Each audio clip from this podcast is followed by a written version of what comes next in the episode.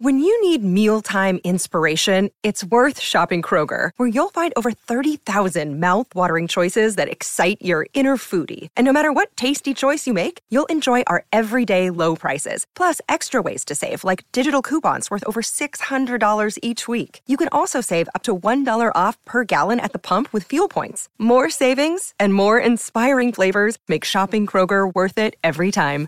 Kroger, fresh for everyone. Fuel restrictions apply.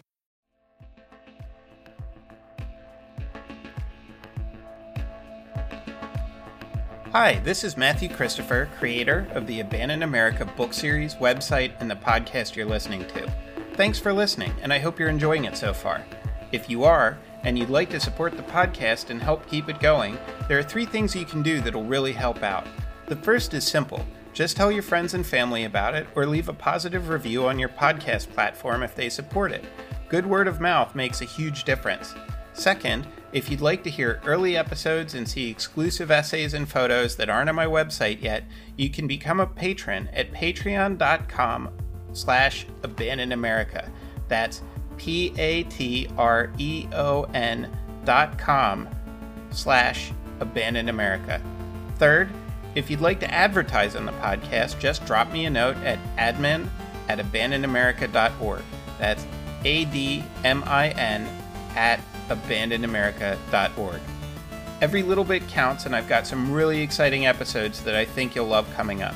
Don't forget, you can also visit my website, abandonedamerica.us, for tons of photo galleries and background info on hundreds of abandoned sites, or order my two Abandoned America books from your favorite retailer.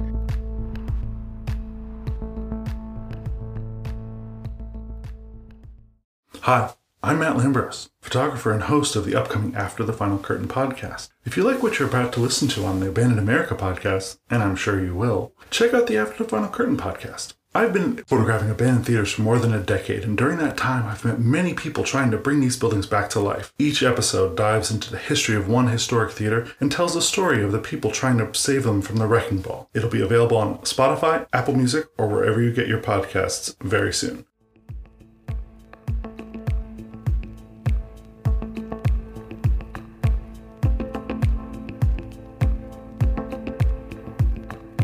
Abandoned churches have long been a staple of art centered around ruin.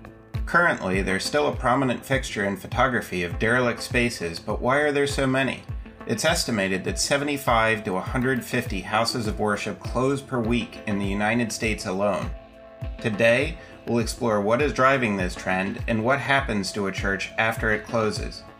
Together with my friend Matt Lambros, author of the After the Final Curtain book series, I'll discuss some of the reasons churches might just be the largest growing segment of abandoned spaces, why they can be left to rot for longer than other buildings, and what the challenges are in terms of reusing them. In the second episode, we'll talk to someone who has worked together with a group of preservationists to restore a neglected house of worship and hear how sometimes even the best intentions can't always save an endangered building. I'm your host, Matthew Christopher, and this is Abandoned America.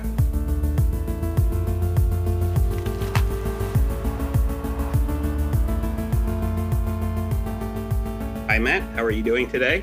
I'm doing quite well, thank you. How are you? I'm well. I, I've been basically doing my two non abandoned building things, which are uh, transformers, and I think that's actually about it. so I, I had that, two things, but now that we're talking, that's the only one I can think of, probably because that's what I'm looking at. Hmm, um, transformers um, and Transformers, your two things. Yes, well, they are two things because they transform, right? Mm-hmm. Exactly. Mm-hmm. So, um, how, what have you been up to? How are things going? I've been, you know, been good. A little, little uh, relieved. I had a workshop yesterday at the uh, Orpheum Theater in New Bedford that went rather well you know that is very cool uh, space and i always enjoy spending time in it even though i've been there i don't know i'm i've lost count at this point. Yeah i saw your photos of that uh, i didn't realize that was a workshop though so that's that's terrific. Yeah it was my second workshop since the whole world stopped for a little bit for the pandemic and probably my last one for 2020 i think the next one it won't be until march at this point so, moving on, what we're talking about today, we have, I think, a really good episode and a really good subject ahead. Could be, think, one that a lot of people are interested in, and that is abandoned churches. Uh, why they're abandoned, the history of them, and what's done with them. So yeah, I'm I'm very excited to talk about this, and especially we have a very interesting guest on the episode. Yeah, I'm looking forward to that too. Dave Golick from the Chester Historic Preservation Committee will be talking a bit about his experience with Third Presbyterian and their efforts, how they came to get the church, what some of the issues they had with it, and how that story ultimately worked out. So, yeah, we have, I think, a, a really solid episode here tonight. And one of the things that I was thinking about as I was working on the notes for this was there are probably more abandoned churches than any other type of abandoned building in the United States right now, with the exception of homes.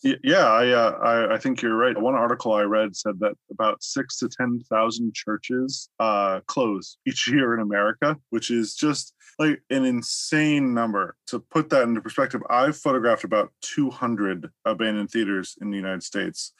And I feel like I, that's a huge number, but I mean, if six to ten thousand are closing every year, not saying that all of these are going abandoned. Some of them are repurposed right away. Some of them are demolished right away. Yeah, you know, I have uh, some friends who that's all almost all they shoot are abandoned churches, and they like they have such a huge catalog of places. It's it's crazy. Yeah, that definitely. If you look at people that are photographers of abandoned buildings right now, this seems to be like the era of photographing churches. And I mean, when you think about that, the numbers that you're talking about, that's really kind of a wild thing, right? And uh, I mean, you would think, like, first of all, why even are there this many of these types of buildings? Why would they all be abandoned? And and I think that's something that maybe people aren't aware of. Like, they might know of a church that is in their hometown or something like that that's around them, but not necessarily have an idea that this is something that's kind of everywhere. Right. You kind of take it for granted because at least I know I grew up in a town that had three, four, five churches I can think of off the top of my head. And you know, if they, it wasn't the church that you went to, at least for me, I grew up attending services at a Methodist church, and I didn't really give a second thought to the other churches in the town. So it's kind of just something that's there. They're always there, you know, and, and you don't you don't think about it and that's one of the things that I think we're going to kind of come to here is because of the fact that there are so many different branches, you know, what that means in terms of places closing and just the variety of places that are out there. So the thing that I was kind of looking at, aside from how many abandoned churches there are, is that this also is going to be a topic that gets into religion and politics, which I know you and I both have obviously a lot of our uh, very strong personal beliefs on, but I think both of us have tried to kind of steer that away from the main bulk of the discussion and how we present our artwork, right? Yeah, yeah, I would say that's that's accurate. I don't not talk about my religion, which is uh, none. If anyone asks, I'm pretty uh, open that I am a non-believer uh, and happy to talk about religion with anyone, but I don't necessarily put that forward in my work. I think the other thing that's really important that I wanted to mention too is that it's very hard when you're doing something like this to paint any religion, even a branch of religion, with one brush. For example, you know, if you look at Judaism, you have everything from sort of very strict orthodoxy to the reform and reconstructionist sort of movements. So you have this wide spread of different types of thoughts and different types of approaches and that's going to be important too you you have a lot of branches in these different things and so if i say one thing about a certain type of churches it's not necessarily going to be applicable to every church and you look at all these different branches that are out there. I, I, remember a long time ago, I had a study on the Pennsylvania Mennonite groups that are out there. And it was really fascinating, this class that was kind of understanding the various different things and with as with a lot of churches you have these splits over things that are just really seemingly random. For example there was one church that broke off from another one because they felt that people could only be baptized as an adult because as a child you can't make that decision and you would say okay well you know that's that's I, I, can understand people might have differences of belief but bam you've got two different churches right there. And so that's why when we look at these they're just such a smattering of different things. And and again i really try to be careful to a be respectful of beliefs and b to go out there with the understanding that one thing that happened in one church isn't going to be the same thing that happened in another. So let's move on here. And why are there so many religious institutions? I think is kind of what I was I was thinking of starting out with. Like, what what's your take on that? Aside from you know the fact that I just said there's a million different branches of a million different churches. I mean, the maybe the fact that this country was uh, founded freedom of religion. I mean, I feel like that is a big a big reason that there are so many branches, and it just started splitting from there. Yeah, absolutely. I mean, there's the idea of freedom of religion. There's also kind of the melting pot aspect of this country and the fact that you have so many immigrants coming from so many different places to work here.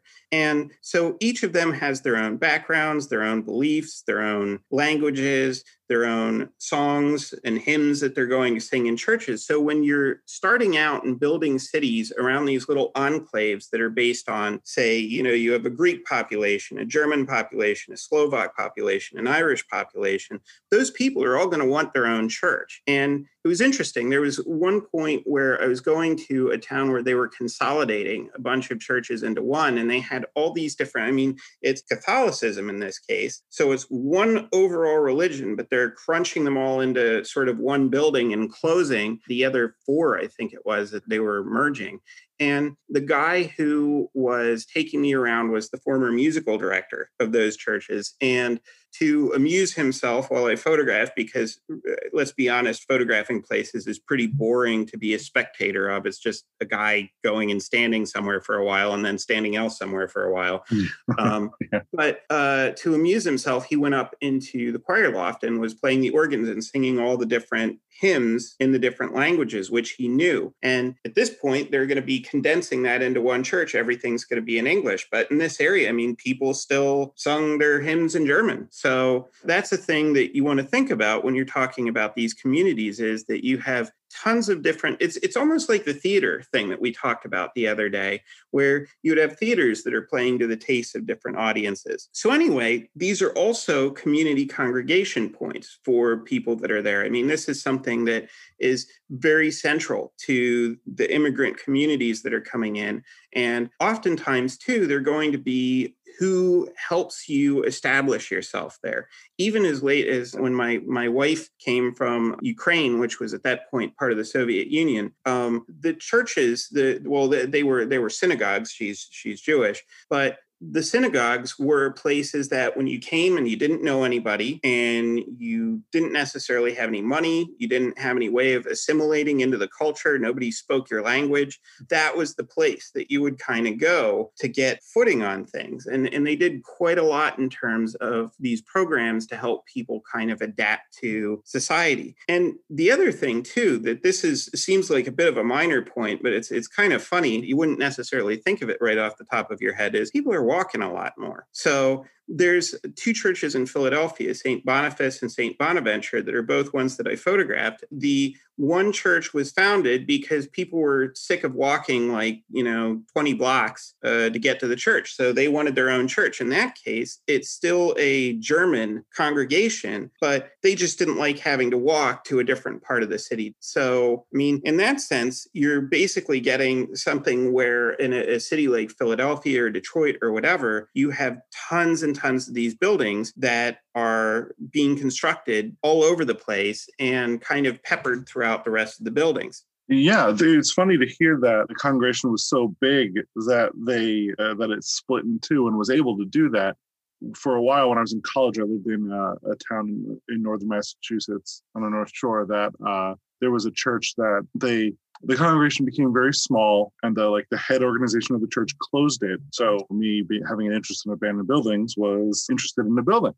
And they tried to merge with a well, another town over's church. And the people from the first church didn't want to drive to the new town. So they stopped going. So they ended up finding another pastor for the initial church and uh, reopened it. But then all the people didn't like the new pastor Right. So they basically complained again. So they moved her somewhere else and closed the church and said, "You guys can either drive to the the church that we wanted you to go to, there isn't enough of a congregation for this place to be open, and you guys are complaining about the new pastor we got for you, so it's over. And it, as far as I know, I, I, believe the interior has since has been it's either been demolished or it was repurposed as for something else. But uh, I just found that amusing. Well, and that kind of is a good point too. That ties back into the whole splitting of different churches and the the difference in beliefs, because more than just about anything else in terms of buildings that are out there, it's going to be whether you click with the person who is leading that congregation and whether you agree with their beliefs. And so that's another factor too in terms of multiples of buildings is you might have one that's a very conservative church and another that's very progressive. And uh, that's going to be something where people are going to want to choose to go to one or the other as well. So as these places are being built in the urban centers these are these are places that they're really looking to try and rival and outdo the European cathedrals in a lot of cases. I mean, why would you not do something better? That was kind of the whole point of America, right? Right. So you're you're going to want to go and do something that's going to stand the test of time, that's going to really speak to the greatness of your community, the greatness of your country, the strength that you have and your value too. I mean, that's another thing that you think of these immigrant communities. This is their way of kind of, uh, you know, planting a flag somewhere in essence and saying that they matter to it. So these people saved tons of money uh, to build them. They did fundraising drives. You had people that were tradesfolk from the immigrant communities that would use skills they had that they were like if they were a carpenter a woodworker in germany they would do the carpentry and woodwork. And so that's why these buildings are so distinctive in a lot of cases why your irish church is going to look different than your german one which is going to look different than your you know say if you have one that's a slovak church.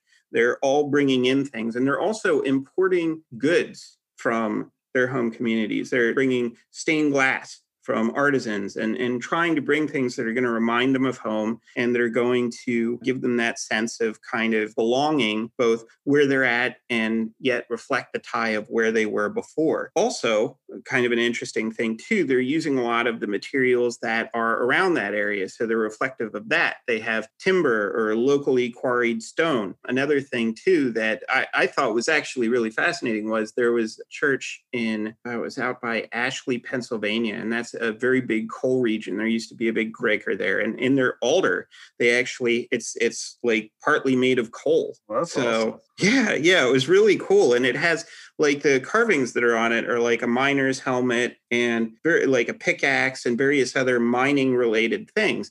So it's really interesting in that sense that you have this kind of merging of the present and the past that are there. And so each one of these buildings is going to be really unique in a lot of ways in terms of the the community artists that they use the painters things like that so as you mentioned, they they grow really quickly too. They're they're these sort of small, rough places of worship. Like uh, one of the ones that I was looking into was Ascension of Our Lord Church in Philadelphia. That started in a former candy store. So yeah, that was where that was where their first meeting place was was a candy store. And 10 years later, they need a bigger building because they're really growing. So they start raising funds and they start constructing it. And around 1900, I think it was, they were already kind of in the works of building a new church. And the way they did this, like I said, they had these kind of various festivals and fundraisers. They went out to people that were neighbors that weren't necessarily even in the church. They were just people that were around there and they said, Hey, you know, it'd be great if we had this church here and would you donate to it? And there was really, I think, a stronger sense of community back then. But so there's this write up in the Philadelphia Inquirer of one of their summer carnivals in 1906 that, I mean, tell me if this doesn't sound like this would be kind of a really great time, especially considering we're in a year where you, you can't really go out and do anything. They said, quote, excellent music was provided for those who wish to participate in dances upon the asphalted street. Noting, by the way, they are pointing out it has asphalt. You know, that's uh, that's a cool a new, thing. A new thing. Yeah. Abundant illumination was supplied by various colored incandescent lights, while festoons of Japanese lanterns were strung along the curb lines and stretched across the street. There were both instrumental and vocal music, a vaudeville show, and moving pictures. Old fashioned straw rides and large sightseeing automobile conveyed many on short but entertaining excursions about Kensington. Another attractive feature was the bevy of pretty summer girls who dispensed light refreshments, ice cream, and sweetmeats, while others sold flowers and fancy articles. There was also a gypsy fortune teller and go karts, donkeys, and other amusements for children. Altogether, the carnival was one of the most varied and novel of its kind ever held in the city. Hmm. So, you know, you think about that, they're putting on a pretty big production there. And I'm sure there are a lot of people that are kind of donating their services and their time to do this. I don't know. Would you go to that, Matt? Yeah, sounds like a fun time. Sounds like a street fair. Yeah, yeah, but I mean, I haven't gone to any street fairs with like donkeys and go karts and summer girls, whatever that is, and all, all the other stuff that they had. I don't know. I would, I would have gone.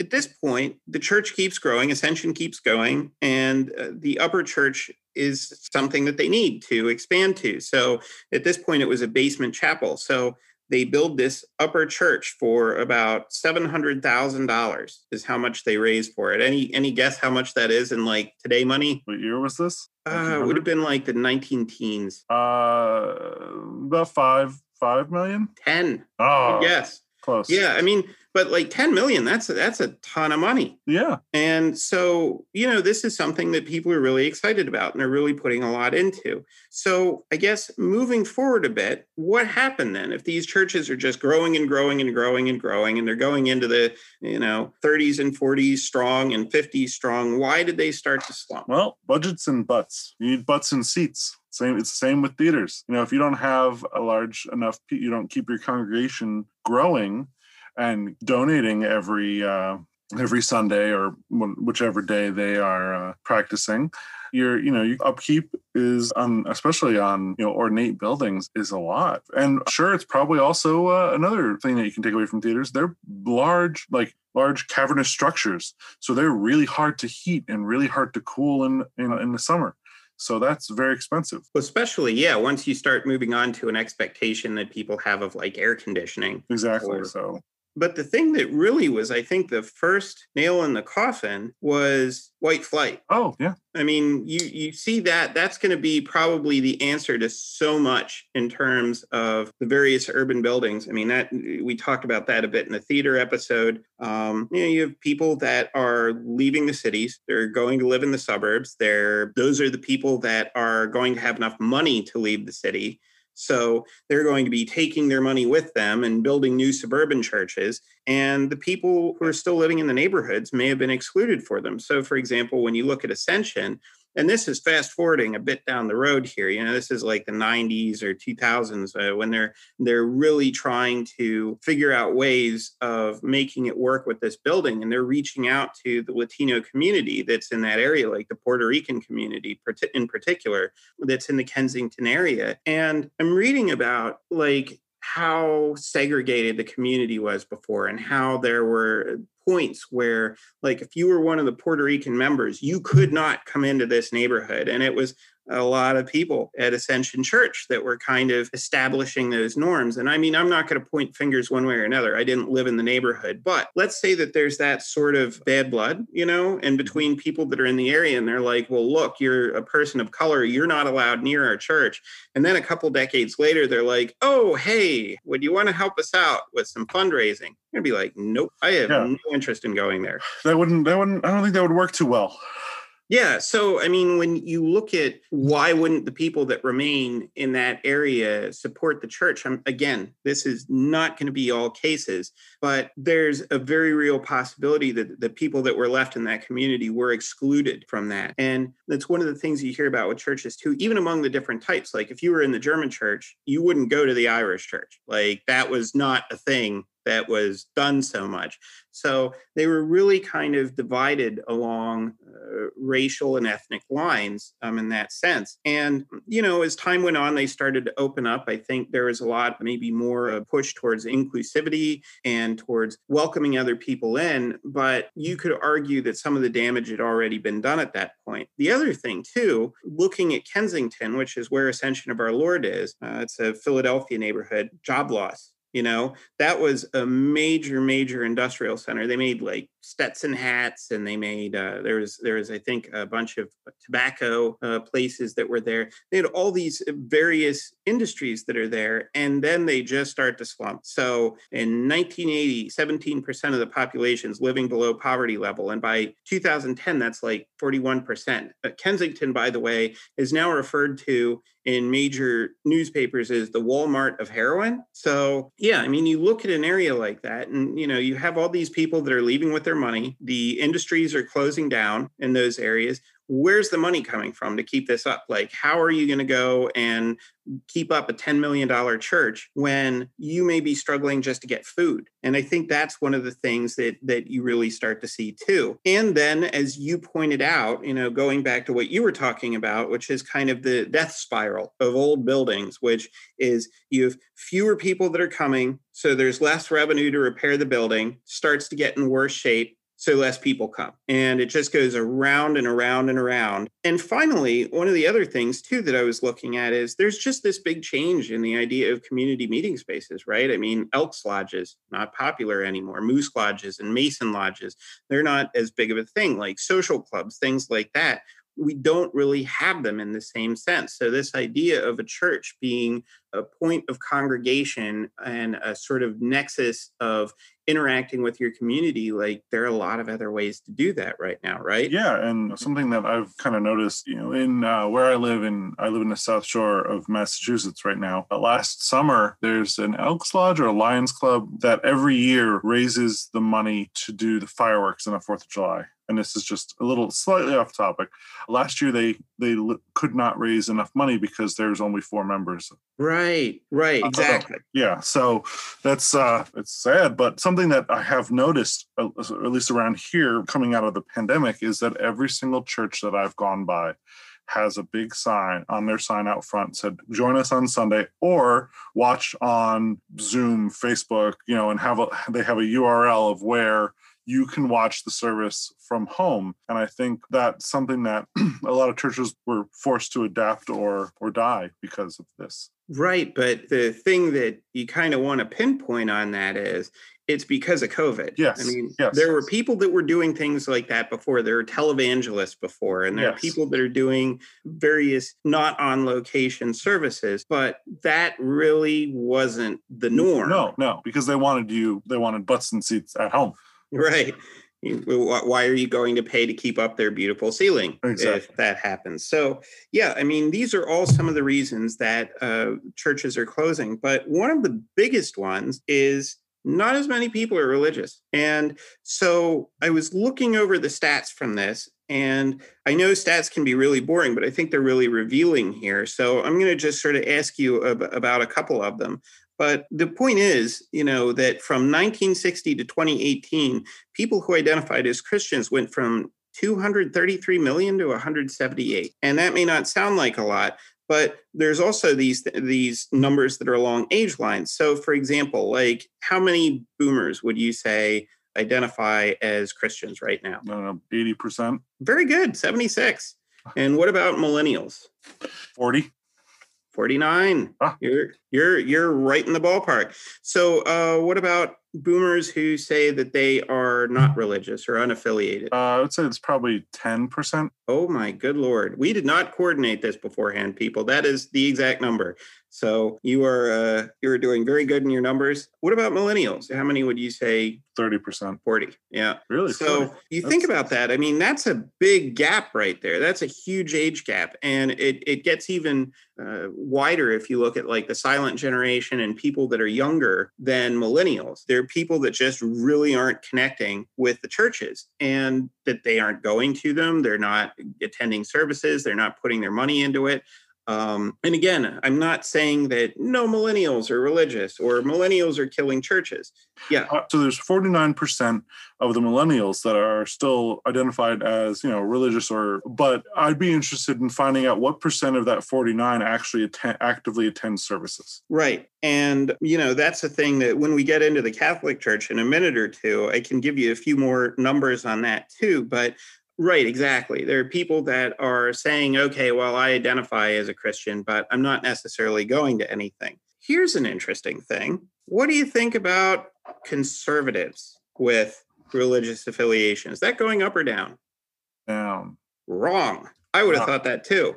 I was a little surprised by some of the facts that I found out about this. So, Republicans with no religious affiliation tripled since the 1990s. Tripled. Huh. And well, what about the alt right? What about the really fringe far right groups? What do you think their religious affiliations? Where where's the wind blowing there? That's going up. Incorrect. Really? Incorrect. Um, Speaking Yeah. as someone who has a family member who is a member of the alt right, who is newly religious, I'm surprised. Well, again, I mean, I can't say here, you can't speak to every single person and their beliefs because beliefs are as different as people.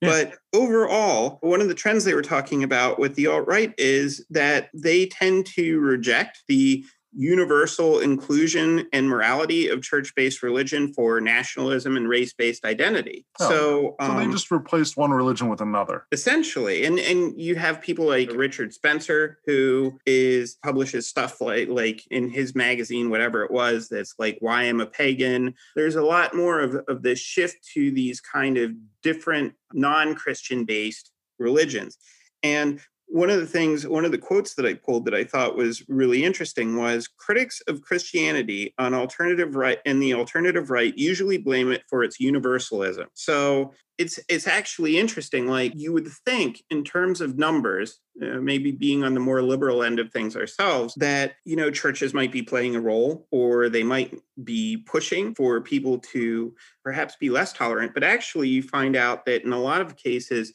people that are in churches are going to be a, a little more tolerant of people like immigrants and things like that. So um, and that doesn't work too well with the alt-right um, here's another one. How do you think black churches are going? Like I feel like I got it wrong both times.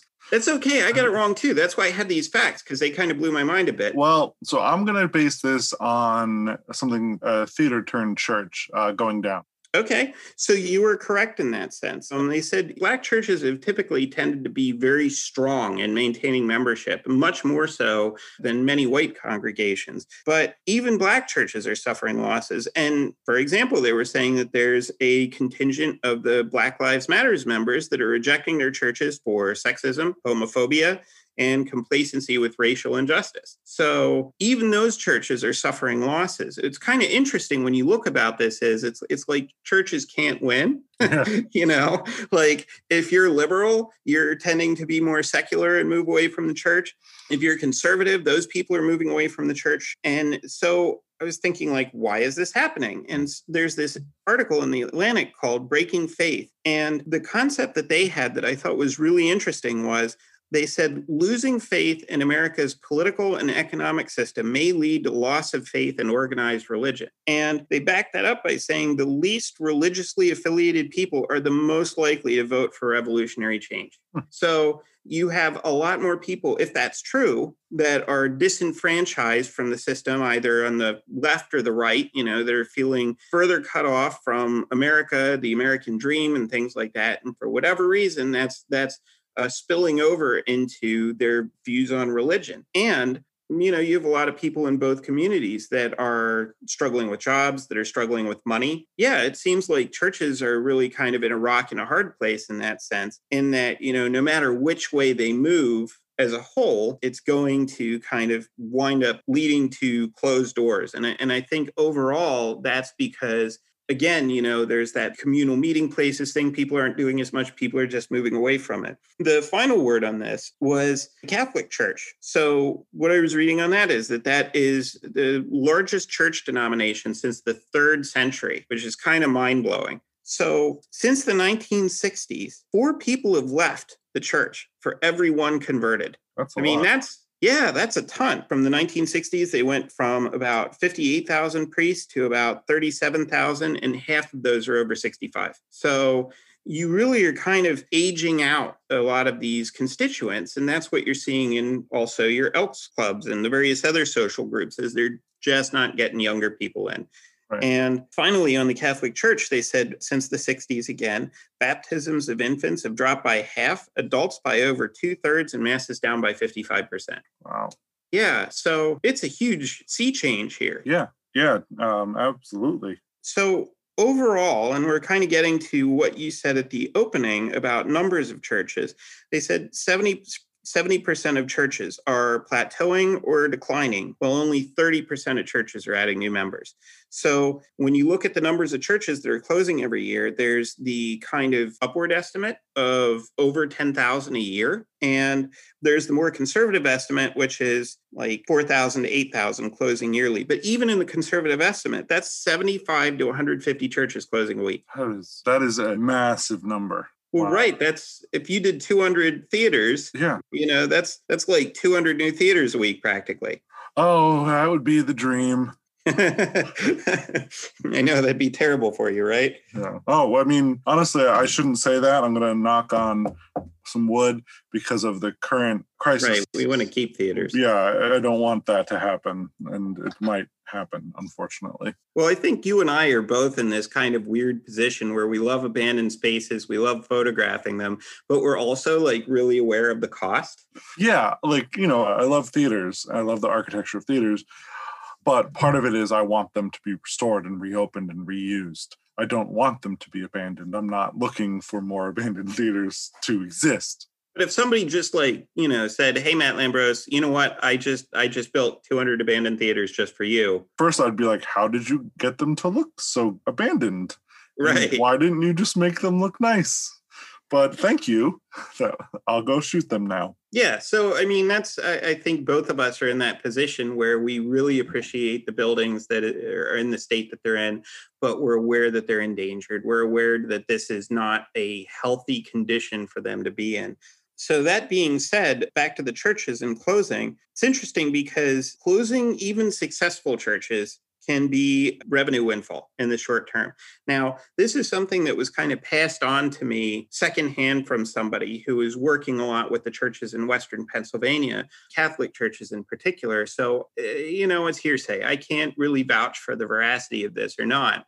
But basically, what he said was that every time the Catholic Church was closing a church, they're kind of taking the bank fund of that and sucking it up into the larger pool of money that they have. So you could actually have a church that's doing pretty good. And because of the fact that they're doing pretty good, because they have endowments and people that have willed money to them and all this stuff, they're actually like a really prime target for closing. And the story that he told me about was where this guy who's like the pastor of the church was told to read this little speech, you know, before uh, one of his sermons. And basically, the speech was almost nothing. It was like, this church is closed, this church is now reopened. And nobody thought anything of it because it was just like a sentence. And, why, you know, what's that about? Why would you think anything of it? They didn't really think that there would be any any problems from it until they went to i think it was roof repairs that they had to do and they went to look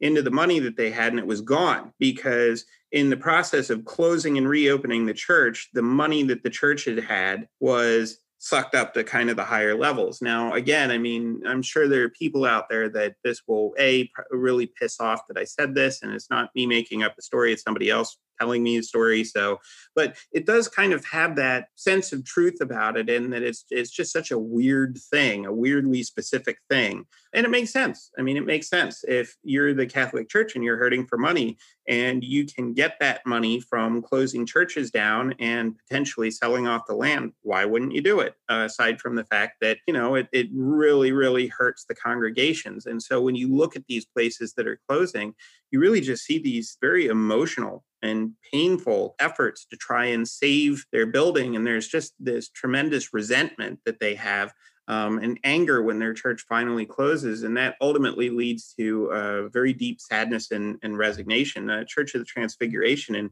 Philadelphia, um, they had basically, when they demolished it, there were people that went in and took pieces of the building and were using them for uh, like their paving stones for their garden or their yards or things like that. So, you know, basically, yeah, you, you think about this, it's something that is is really, really difficult for the people that are going through.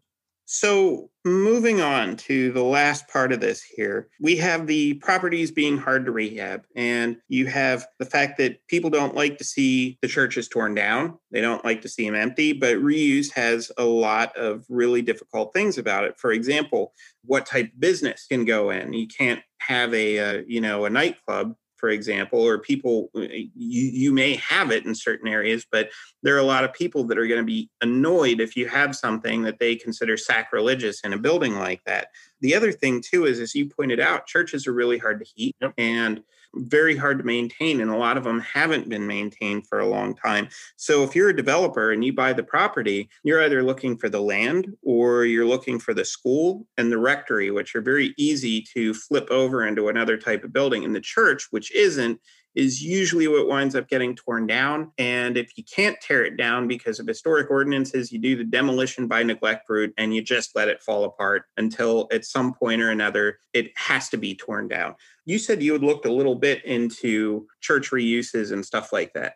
Yeah, so there was a there was a church in Bo- in uh, Boston. It was uh, St. Alphonsus Hall probably the first abandoned religious no that's not true. There was another one before that. One of the first religious abandoned religious structures that i i photographed or i explored. And the uh the church it was part of the mission church complex in uh, the Mission Hill neighborhood of Boston, and that church is fine, but the the rectory and the school and the theater. There's a theater building, which uh, with me, all things circle back to theaters. They, it, they were closed, and they'd been closed for a little bit, and it was determined, I think, that the, all three buildings were they were planning to demolish them and turn it into a uh, 24 story apartment tower. And then it was determined that the rectory and school were were in good shape and could uh, could be reused. And I think they've been converted to condos. And the theater was just gutted, like at the same, around the same time, and just to the brick wall. And there's there's no change. It's still there. It's just gutted. The you know conspiracy theorist in me thinks that it was to prevent any attempt at a like uh, a preservation effort from outside I have no evidence of that, so that could be completely wrong. But it, has been sitting there, nothing has been done with it.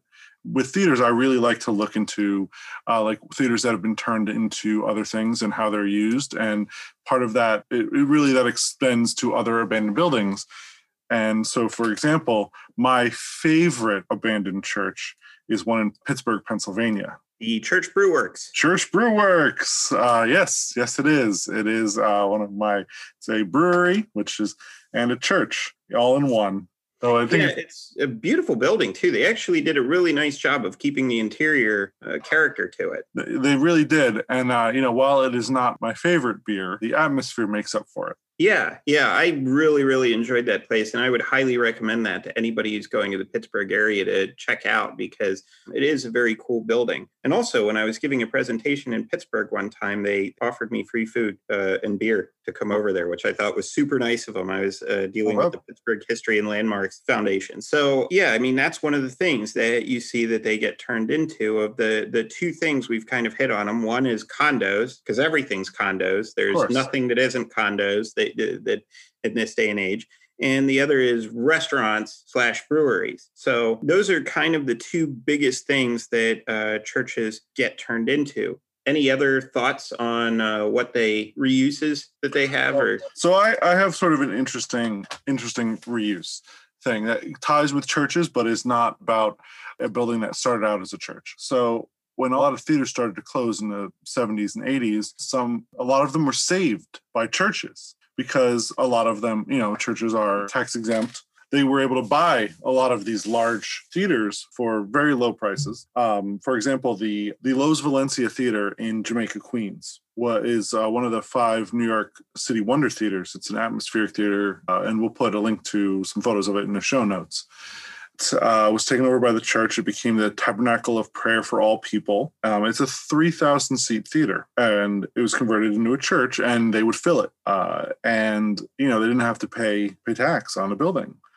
And I, when I went on a tour, uh, the the woman giving the tour said that uh, yes, our congregation is very is down quite a bit, but they've kept the building up and done amazing work to it And they said the last time that it was full was when I think it was in 2008 when Pastor Mason Betha, who you, you might know as the rapper Mase from the 90s, came and gave a sermon. But it's just an interesting thing to me that you know, we're talking a lot about churches closing over the years, and a lot of churches actually swooped in and have saved and preserved theaters. And obviously, a lot of them end up closing anyway. But uh, right. Well, you still have that. You still have uh, not just theaters, but I mean, storefront churches and churches that have gone into malls. So it's kind of interesting. Like the actual church buildings are really hard to maintain. They don't have the craftspeople. The repairs that they need are phenomenally expensive. The basic, the materials, the materials that they use, like the old timber that they had, the really thick uh, timber that they had, that's just not around. The quarried stone might not be available anymore. So uh, that's something that, you know, those buildings are falling into ruin, but then you still have these other congregations that are popping up. And in fact, it's interesting too. A lot of the urban centers in the Northeast, for example, their stained glass and their pews and things like that are being reused by churches and they're popping up in like Georgia, for example. There's a, a pretty big migration of of church materials that are moving south. But the one thing that you kind of mentioned here was the tax exemption thing. And that's one of the reasons why so many of these places can sit abandoned, is because you can have a congregation that vanishes, that folds. And because there's no property taxes that are due on it, the church can just sit there for forever and in sort of legal limbo as to who owns it. That's another problem that comes up. So I was looking into rehab uses too. And I was kind of looking at some of the things that people have come up with. And there's some pretty fun and interesting things. For example, in Williamsport, Pennsylvania, in the uh, South Williamsport Methodist Church, they converted it into a kids' fun center. So the thing says Kids were actually encouraged to run and scream in the church after the South Williamsport Methodist Church was converted into an indoor maze of playgrounds, slides, climbing walls, and video games, which sounds pretty awesome, actually. Yeah, that sounds great. You know, I think, I mean, that sounds like a lot of fun. One of the other ones that you see uh, fairly frequently, relatively frequently, is bookstores going into churches. So there are a number of bookstores that that has happened with. One of the other odd duck ones was in Troy, New York the Phi Sigma Kappa frat bought St. Francis de Sales and turned it into a frat house, which is uh, pretty crazy to think about. I mean, at least the picture in the initial thing where they were talking about them buying it and using it, the church looked in really great condition. My feeling is that as long as they're keeping the church up, which eh, you know frats aren't really super known for doing um, with buildings they're in, but if they're keeping the building up, then uh, good for them. Williams Grove Amusement Park. I was just going to bring that one up. The laser tag arena. The laser tag arena. Yep. Yep. Um, I actually, I think, uh, photographed that at one point a long time ago. And the one that is oddly, what if you had to pick one up and don't cheat and look online? What uh, if you had to pick one oddball thing that pops up in churches uh, fairly frequently? Pops up in churches frequently? Yes. I don't know. Skate parks. Oh, yeah. Okay. So there's park called Skaterham. That's an indoor skate park that's been operating for more than a decade out of an abandoned church in Surrey, England. There's Kaos Temple, spelled with a K, so you know they're edgy. Kaos Temple in Spain, and that is covered. The interior of that is covered with this really wild artwork. That's something that I feel like we should probably put a link to in the in the notes for the episode because it's just such a wild looking place. There's Arnhem Church in Netherlands, and so I have I have one that's uh the Atlanta Free Thought Society uh, took over an abandoned church in Atlanta, and they're an atheist group, and that's their headquarters now.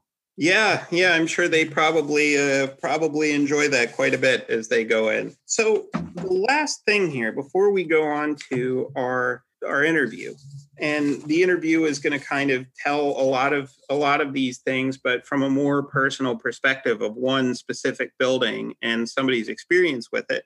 So the final question is why do you care about these places? Like if you're not of that particular congregation, if you're uh, agnostic or something, why do you care about these places? What does it matter if they're abandoned or torn down? I would say there are, you know, there are some that and I would say this for theaters too, some that are very plain, nondescript, you know, just not architecturally interesting buildings, and then yeah, I really don't mind if they're torn down. Like if someone tears down like a storefront church and a building right. it's just a plain, very plain building. But you don't have to be religious to appreciate uh, beautiful architecture. Mm-hmm. And about five minutes ago, where you said that you know part of the reason some of these places are becoming coming into disrepair is because there really isn't a lot of people who know or aren't a lot of people who know how to repair them.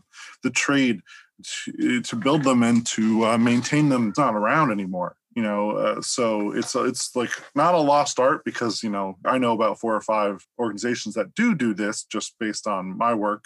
Um, but you know that's it's very expensive right it's like with theaters where you used to have these industries that were like we're going to mass produce the molding exactly for exactly. these places and now you don't have that anymore so it's it's kind of like when you're looking at a place that might have been mass produced and now everything has to be custom built for yeah. it. You know, you look at first of all the way that they're built, the materials that they use, the codes that you have to keep up it's very challenging. But the point of why they're important, I think you really made a lot of good points with that. Um, in my in sort of my list of things that I was thinking of, uh, one thing is uh, the artistic merit of a building. You know, theaters and churches. I, I've said this again and again. I've said it before. I'll repeat it in the future.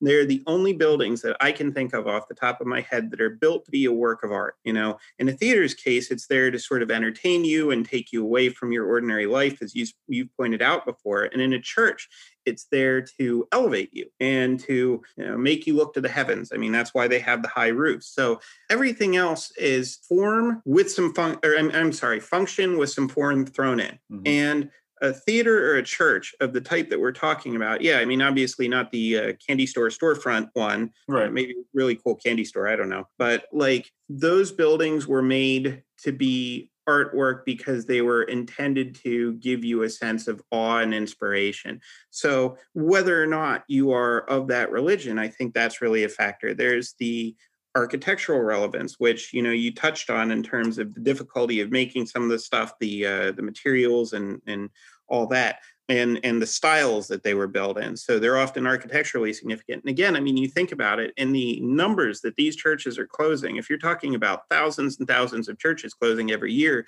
they're blinking out at a rate where you may have a really noted architect and this is his last church. Yeah. and it just got torn down and nobody even really knew it was a thing. As as you pointed out with the gutting of that theater a lot of times people who are developers or demo companies they want to get it done before people can really realize what's getting torn down because otherwise it, it, it draws it out it makes it more expensive. So another thing is there's the historical significance of the area but there's also the cultural significance. So you know think back to that guy who was the music director in that church who was singing the hymns of all the different congregations and everything. When you merge those churches together you lose all of that sort of different flavor that uh, that community was originally made up of. And those those people may have moved to completely different areas, but it's still an important part of the town. Uh, it's an important part of, like I said, the the history of the people who came there. So when you lose these buildings, that's gone forever. I would never say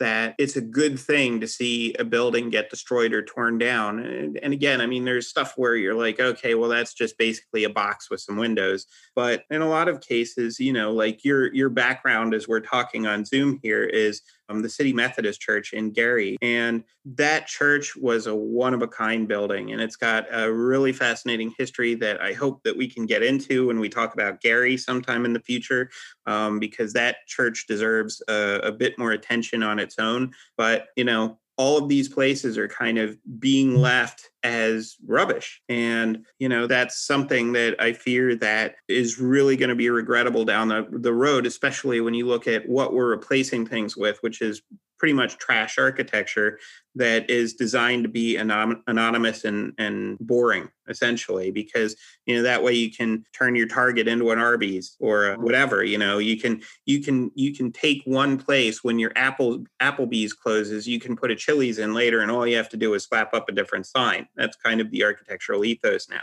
so yeah, do you have uh, any sort of final thoughts or anything you want to add before? I know I did a lot of the talking on this one. I'm sorry, but I, uh, you know, I kind of got on a rip with with researching this stuff. No, I always find that at least from talking to you and also in knowing you that it's better to let you to go and chime in when I can than to interrupt. But uh, I, I you know, I I think that if you went and asked me in you know 2005 2006 what should we do with the churches? Like, well, there's these, you know, churches are closing. I would have said, get rid of them all. There shouldn't be any churches, no, no religion. And I think that in photographing more of them and photographing more theaters and talking to people who took a, an old theater and turned it into a church, um, it's given me more of an appreciation for them. And and I agree that you know if when they're gone, they're gone. And even if you can't, you don't have the congregation to open them as a church I think that some form of adaptive reuse is great. I mean, yeah, we talked about the church brewworks. That's